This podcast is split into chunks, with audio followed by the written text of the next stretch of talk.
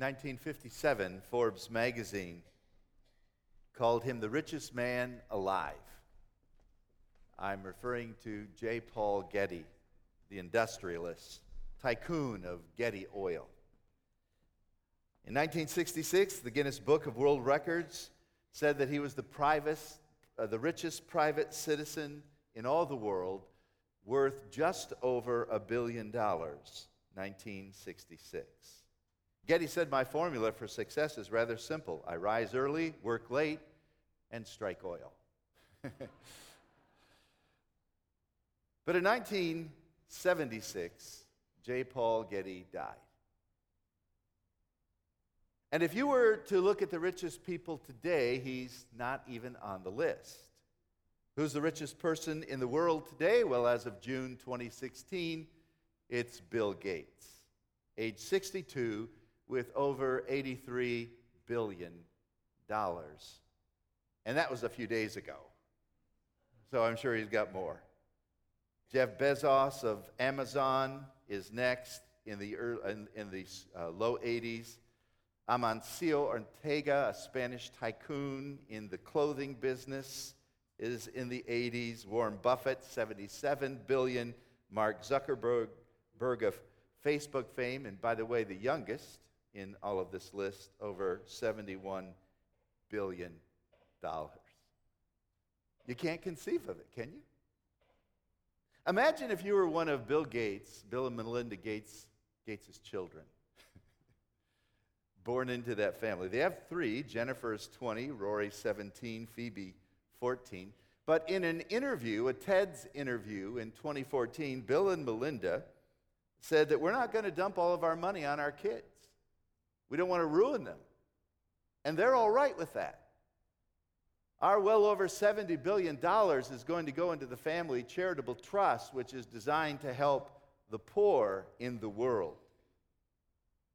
Then he went on to say, We want to make sure that our kids receive an excellent education, that they have a sense of their own ability, that their work or their lives matter, that they're important.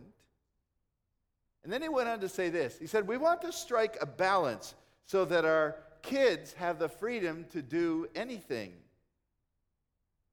but not to shower a lot of money on them so that they can go out and do nothing. I thought that was a pretty good statement. But reading in between the lines, he said, We're not going to give our kids all of our money. We're going to strike a balance and give them enough money so, so that they can do anything, is what he said. He said, uh, We want to make sure that we're not dumping all of our money on them. How much are they going to dump on their kids? You know, a few, few million still would be pretty nice. Oh, I don't know how much it is, but I laud them for their desire not to ruin their kids with wealth. But imagine if the Gates said, We are going to go to China and adopt two children. And if word got out in that orphanage that two of them would be adopted by the richest people in the world, what do you think they would do? Imagine all of that. Well, I simply want to make it known to you that if you are a Christian, you are born again and you've been born rich. I mean, you've been born rich. And if you cannot conceive of the billions of dollars that the Gates have, we have a problem conceiving of the riches that we have in Jesus Christ. Open up your Bibles to the book of Ephesians. And we want to talk a little bit about that wealth. Begin to talk about that wealth because there's no way that you can exhaust this subject. There's no way you can plummet its depths but we are rich in Christ. As you turn to the book of Ephesians, you'll notice, and we've already gone over the introduction, it's written by the Apostle Paul to the saints. That's the common believer, that's the people of God. They're not always saintly, but they're called to be set apart. And they are believers in Christ. Therefore, they desire to be faithful in Christ, To them is given the dual blessing of grace and peace. Grace is the foundation, peace is the result, and it comes both from the Father and the Son, which, by the way, in the construction of the original language, means that these are both the same individual. It is from the Father, yes, even the Lord Jesus, who is also God. But notice our riches. We're told in verse 3, 3 Praise be to the God and Father of our Lord Jesus Christ, who has blessed us in the heavenly realms or in heavenly places with every spiritual blessing in Christ. Paul even uses the word rich, or it's translated into our NIV translations, rich in chapter 1, verse 7, we have the riches of God's grace. In chapter 1 and verse 18, if you want to follow along, we have the riches of his glorious inheritance. Chapter 2, verse 4, talks about the riches of his mercy. And in that same chapter, chapter 2 and verse 7, his riches are incomparable. That is, we cannot compare them to anything else. They are boundless, chapter 3, verse 8, that is, the riches of God's grace to us, boundless, limitless. And in chapter 3, in verse 16, in what is a great prayer, I pray that out of his glorious riches he may strengthen you. They're boundless, they're glorious, they're incomparable. They're the riches of God and I can't even begin to comprehend them. But they're yours. If you're a believer, you are rich. You say, but yeah, Pastor, you know, there's a big difference. the riches of the Gates, you know, that's their checkbook. That's material riches. That's money. You're talking about spiritual riches. My dear friend, spiritual riches are far more valuable than money. It wasn't a big amen on that one had to think about that for a moment. Well, I'd like to be blessed with a little bit of material riches. Yeah, I understand that, and we need some, and God knows we need some, and He provides what we need. But in the end, riches sprout wings and fly away. They're temporal. But the spiritual blessings in Christ are eternal. And we never lose them. Once you're made rich in Christ, you never lose your riches. Oh, I tell you, we are rich. By the way, it's interesting to note that Ephesus, this major city in Asia Minor in that day, the uh, greatest city on the coast, a great commercial city, was also a very rich city. Nestled on the sloping hills of Pion and Coressus, it was considered to be the Bank of Asia. For in that great temple that dwelt there in Ephesus, the temple of Diana or Artemis, they held great treasures of art, some of the best works of art in the world at that time, as well as money from all over the area was placed in this temple, and like a bank, it made this city wealthy. Also, today, if you go to visit Ephesus, they will take you to the hills on the, or the houses on the terrace. You're walking through this street of wonderful ancient ruins, and then you've got to pay a little extra to go in the rich district, but that's exactly what it was. Terraced houses on the hill where they've uncovered unbelievable mosaic floors from the exact time of when the Apostle Paul was there.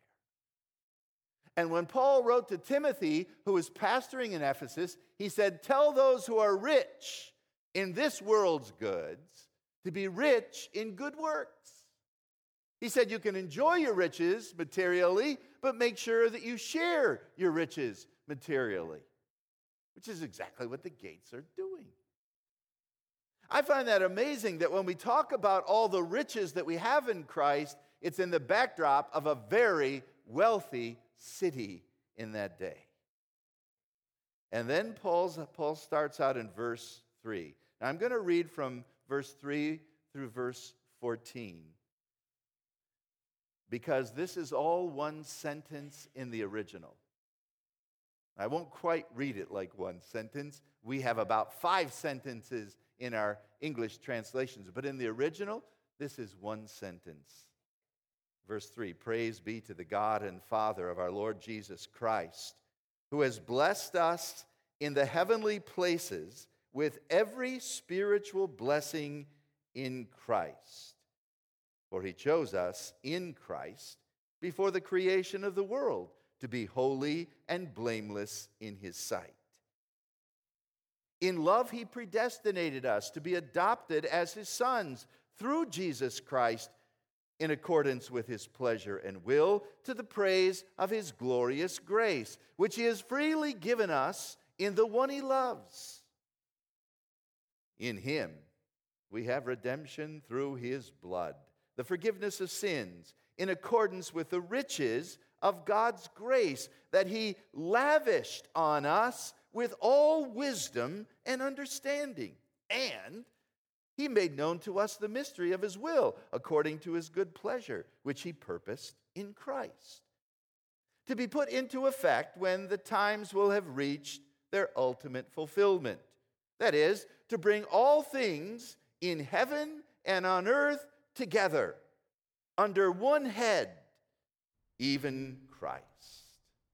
In Christ, we were also chosen, having been predestined according to the plan of Him who works everything in conformity with the purpose of His will, in order that we, who were the first to hope in Christ, might be for the praise of His glory. And you also were included in Christ when you heard the word of truth, the gospel of your salvation.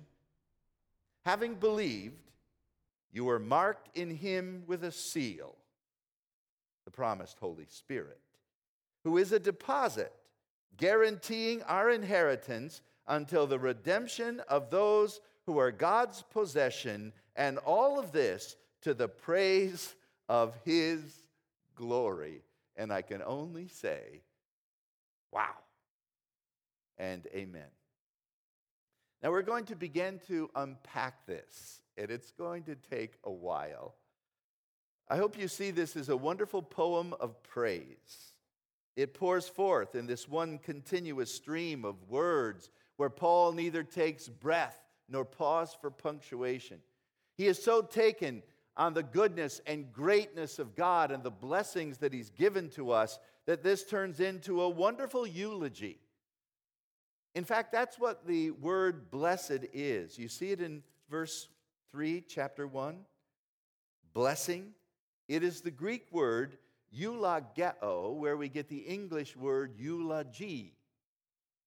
The English has taken so many words from the Greek and just invented English words, and this is one of them eulogy, blessing. It means to say something good about someone. And this is God's eulogy. Not that he's dead, but that Paul is simply praising him for all of his greatness. Another Christian scholar said this sounds a whole lot like the creeds, the benedictions that were often said in Jewish homes and in Jewish synagogues. And maybe Paul is quoting from an ancient Christian creed as he goes through these amazing blessings. Now, look at verse 3 for a moment. It says that we have been given every spiritual blessing. Notice, first of all, the nature of the blessing they are spiritual. In fact, it could be translated like this We have been giving every blessing of the Spirit, Holy Spirit. So the blessings are spiritual because they come from God the Spirit. And they are purchased through God the Son. And they are applied by God the Spirit. So he has given to us every blessing that the Spirit offers. That is, every conceivable blessing. Nothing is held back. So the nature of the blessing is spiritual, the scope of the blessing is inconceivable. It's every possible blessing. The scope is as broad as God Himself. That's why it just kind of blows your mind. Have you ever tried to study after a genius? And after, oh, for me, about 10 or 15 seconds, my mind just goes poof. I can't follow them anymore. And they take so many things for granted that they know, that they think we should know, and it's mind boggling.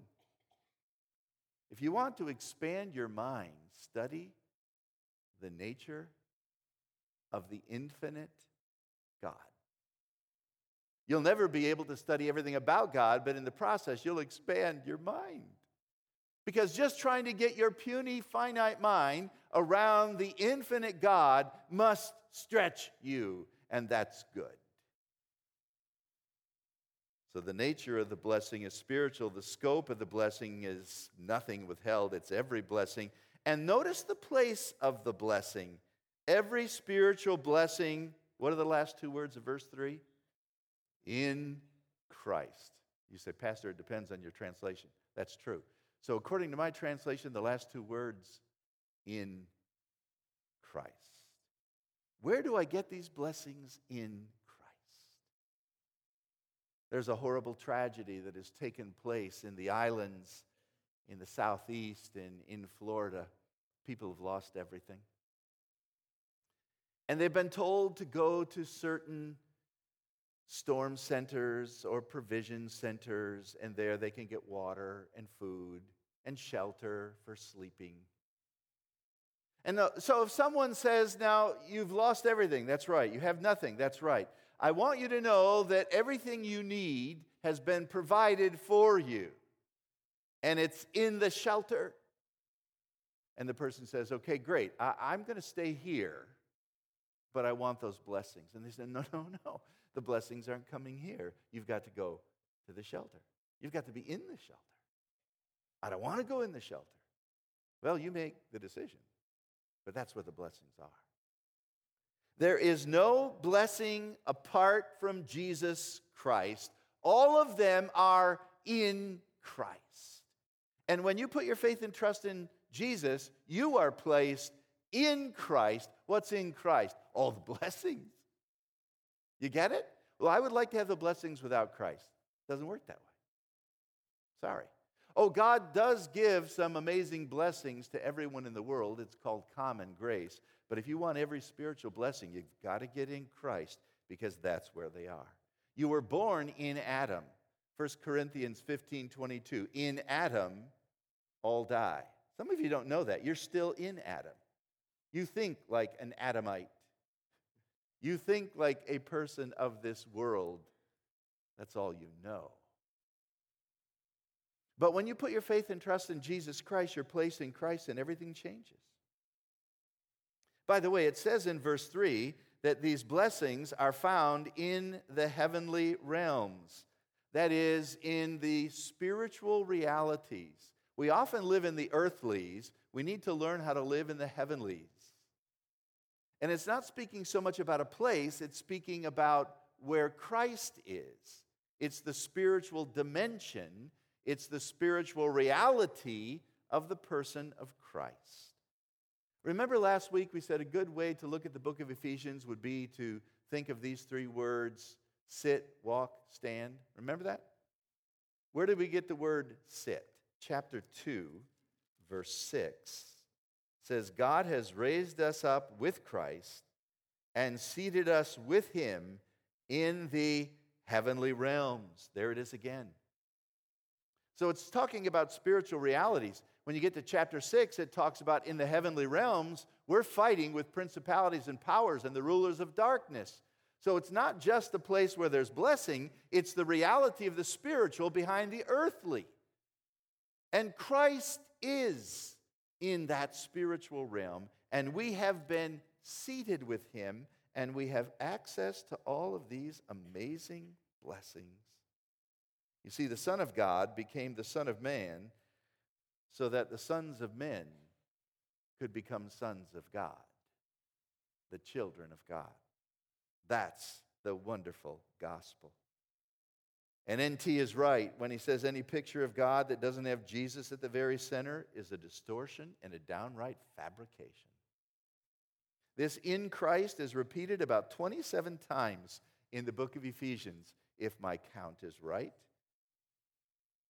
And so, time and time again, we're told that that's where the blessing is. Now, what's the purpose for the blessing? Well, did you know, as we were reading from verse 3 through 14, did you hear the repeated word praise? It starts out with praise in verse 3. Praise is mentioned in verse 6.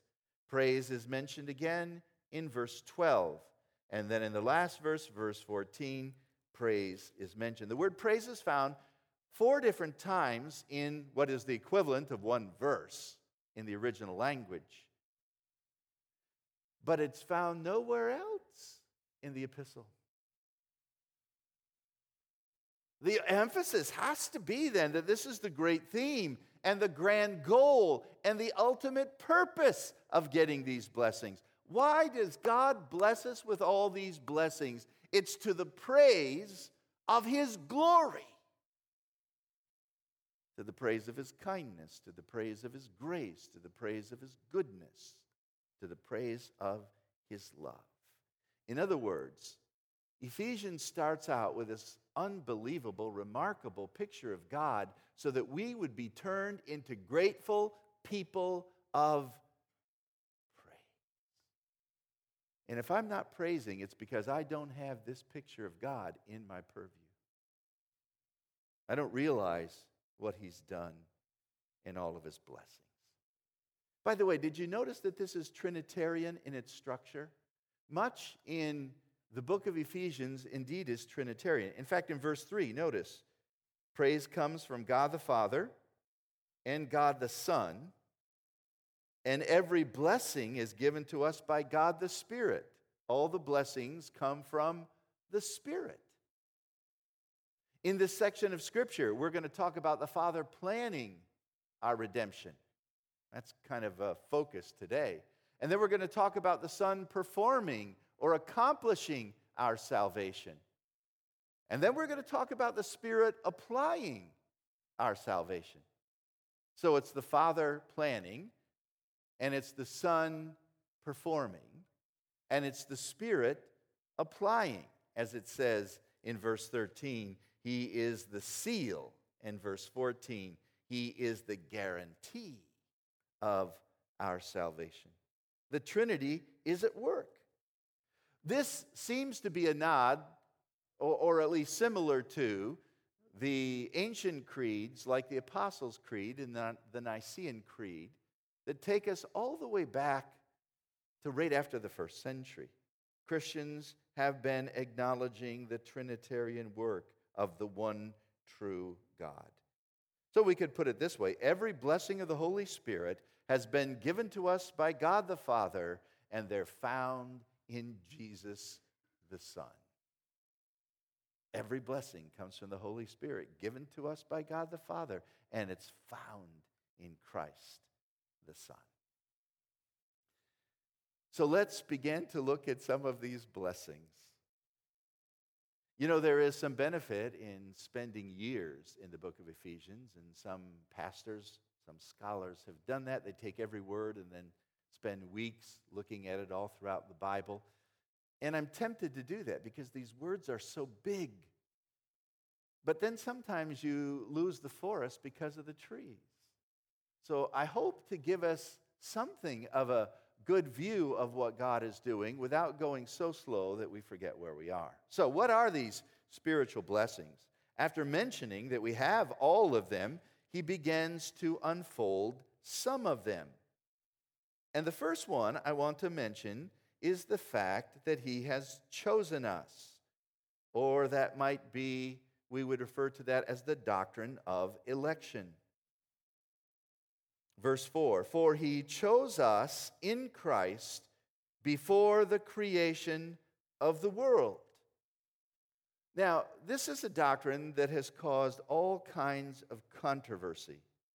It is a football that is being kicked around time and time again. But this is where Paul starts. Before the beginning of creation, before the beginning of time. The book of the Revelation in chapter 13, verse 8 says, The Lamb was slain from the creation or foundation of the world. And so now we hear that have this mysterious doctrine of election. Let me quote to you from Warren Wiersbe. I could quote to you from Calvin, but you would say, yeah, of course Calvin believes in that.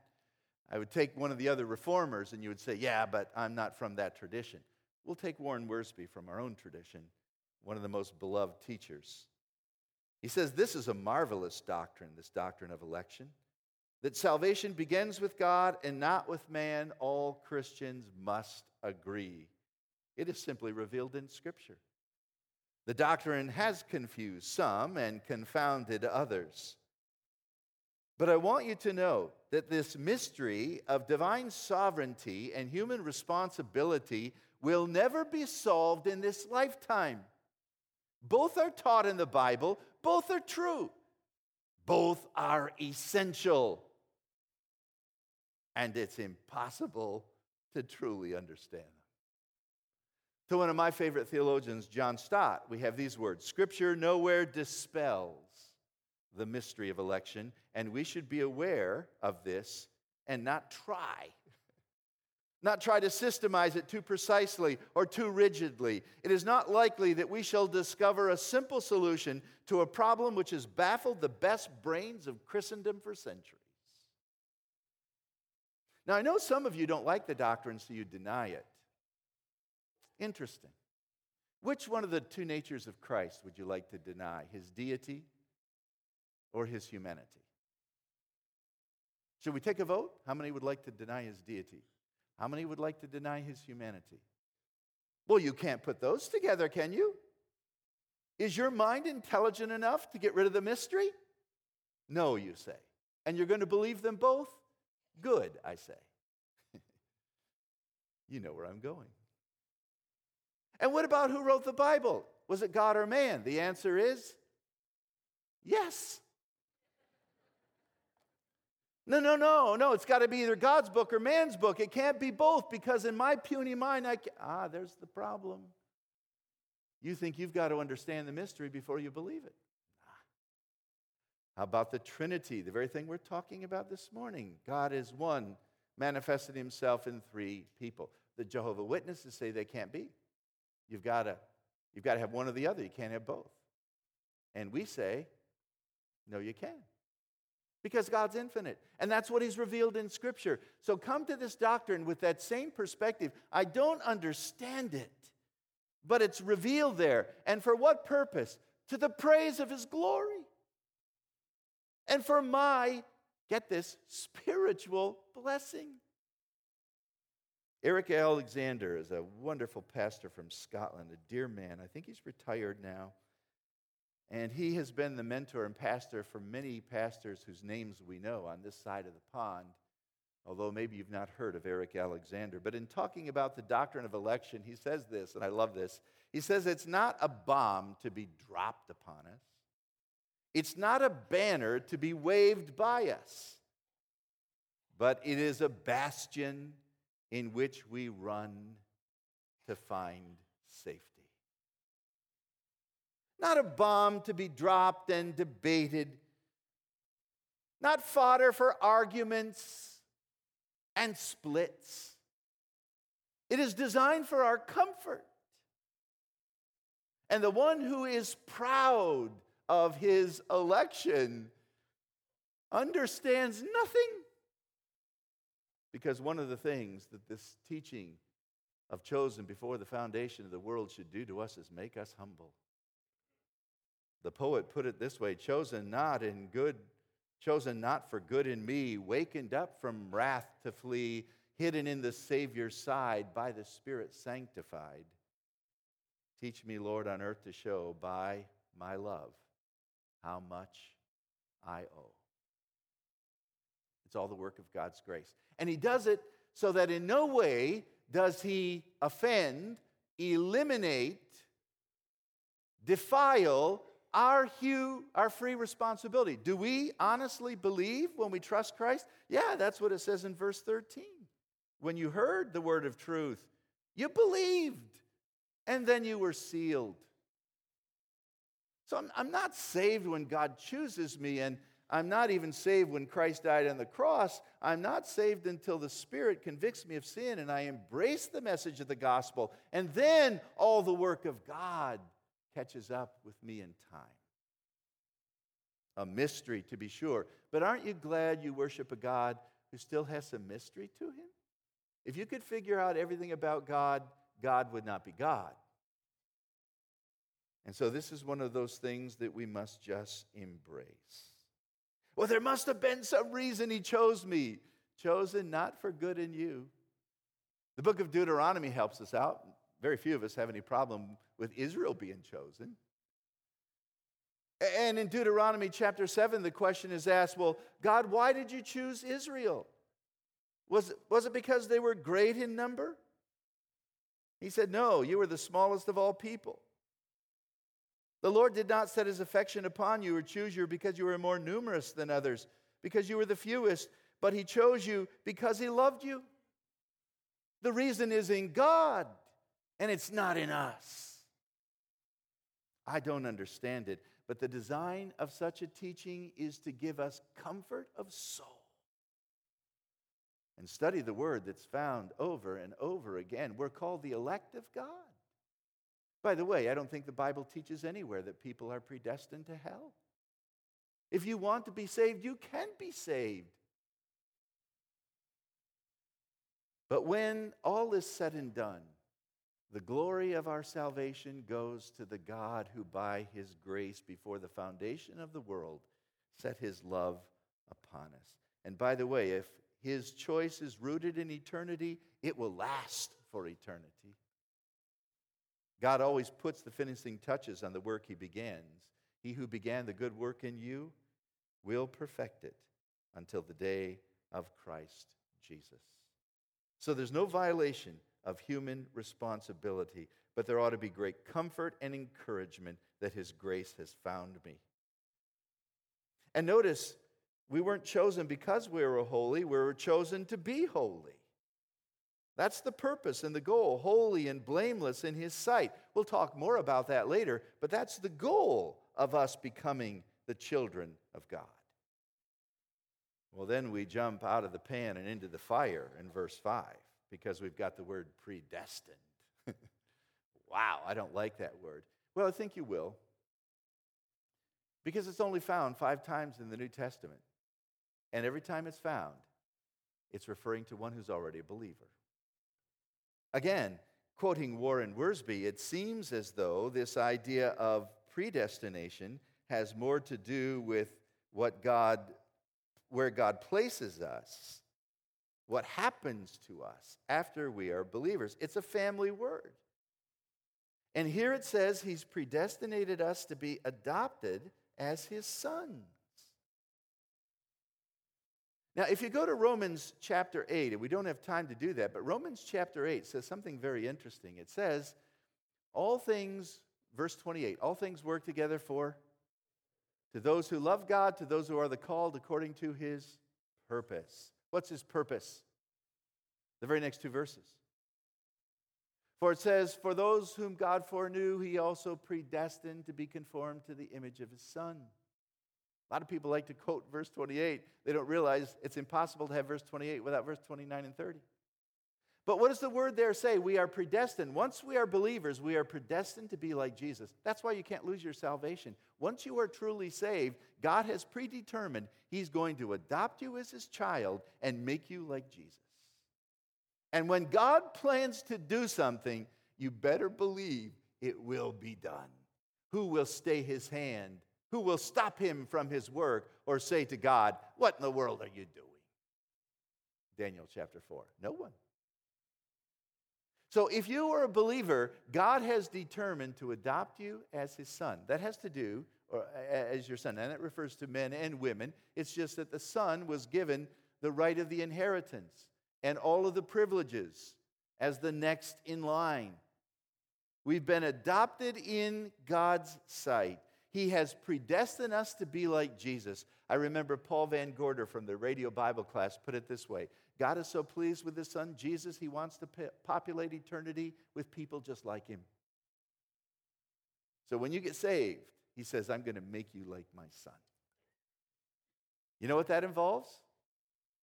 Testings, trials, discipline, growth, tears, but joy. And that's the plan of God to adopt you. Galatians chapter 4 has a wonderful text on adoption. I won't read the whole thing, but verse 4, Galatians 4, we quote it every Christmas. To the fullness of time, God sent forth his Son, born of a woman, born under the law, to redeem those who are under the law, so that, purpose statement, we might receive the full rights of sons. And because you are his son, God has sent the Spirit of his Son, Jesus, into our hearts. And the Spirit of Jesus cries in our heart, Abba, Father. Hey, I mean, this is good stuff. I'm sorry I can't make it more engaging. And I'm sorry I can't awaken you to the reality of this as some of you, maybe it just is passing by. Maybe you're not a believer yet, and that's why it doesn't excite you. But the Trinity is here. God wants you to be his son, and your heart cries out, I'm yours. Abba. And then there's one final thing I want to mention in Ephesians chapter 1. Let's go back there. And it says in verse 6 that we have been graced by his grace. He has begraced us to the praise of the glory of his grace, which he has freely graced us with in the one he loves. Or, as some translations put it, that we are now accepted in the beloved to the praise of the glory of his grace, by which he has made us acceptable to God. You see, there was nothing in you that would make you acceptable to God, but when you are in Christ, now you're acceptable. Think with me. You got to be perfect to get into heaven, and none of us are. So, how do we become perfect? We get in Christ, the perfect one. And so now we're accepted into heaven in Christ. His perfection covers us. And so the Father's choice marks us out, and the death of Christ provides for us redemption and forgiveness, as we'll see next week. But it's the Holy Spirit who convicts and draws us, and we believe. And when we do, we are saved, never to be lost. We become His adopted children right then, and every spiritual blessing is ours because we are in the place of blessing Jesus All of this should give you a sense of humility and gratitude, a new sense of dignity, because your identity should not be based on your abilities. You'll lose them someday. On your intellect, believe me, whatever you have will erode. on your position at work, you'll lose that job someday. Let your identity be found in Christ, and that brings security. And it provides this wonderful response of praise. You say, I'm so insignificant. I'm a meaning, meaningless speck in the universe. Yeah, but God chose you from before eternity, and He saved you by His grace in Christ, and He put His Spirit in you and put your smaller story in this larger story of God and the universe, and you've got to respond with praise. I found a friend, oh, such a friend. He loved me ere I knew him. He drew me with the cords of love, and thus he bound me to him. And round my heart, still closely twined, those ties which naught can sever for I am his, and he is mine forever and forever. So, what should I do? Praise him always and forever. Heavenly Father, we are lost in wonder love and praise. Hardly know what to say except thank you. Thank you, Lord, for saving our souls. Thank you, Lord, for making us whole. Thank you, Lord, for giving to me thy great salvation, so rich and so free. May I spend every day of my life learning more about your greatness, that I might live for your glory and your praise. In Jesus' name, amen.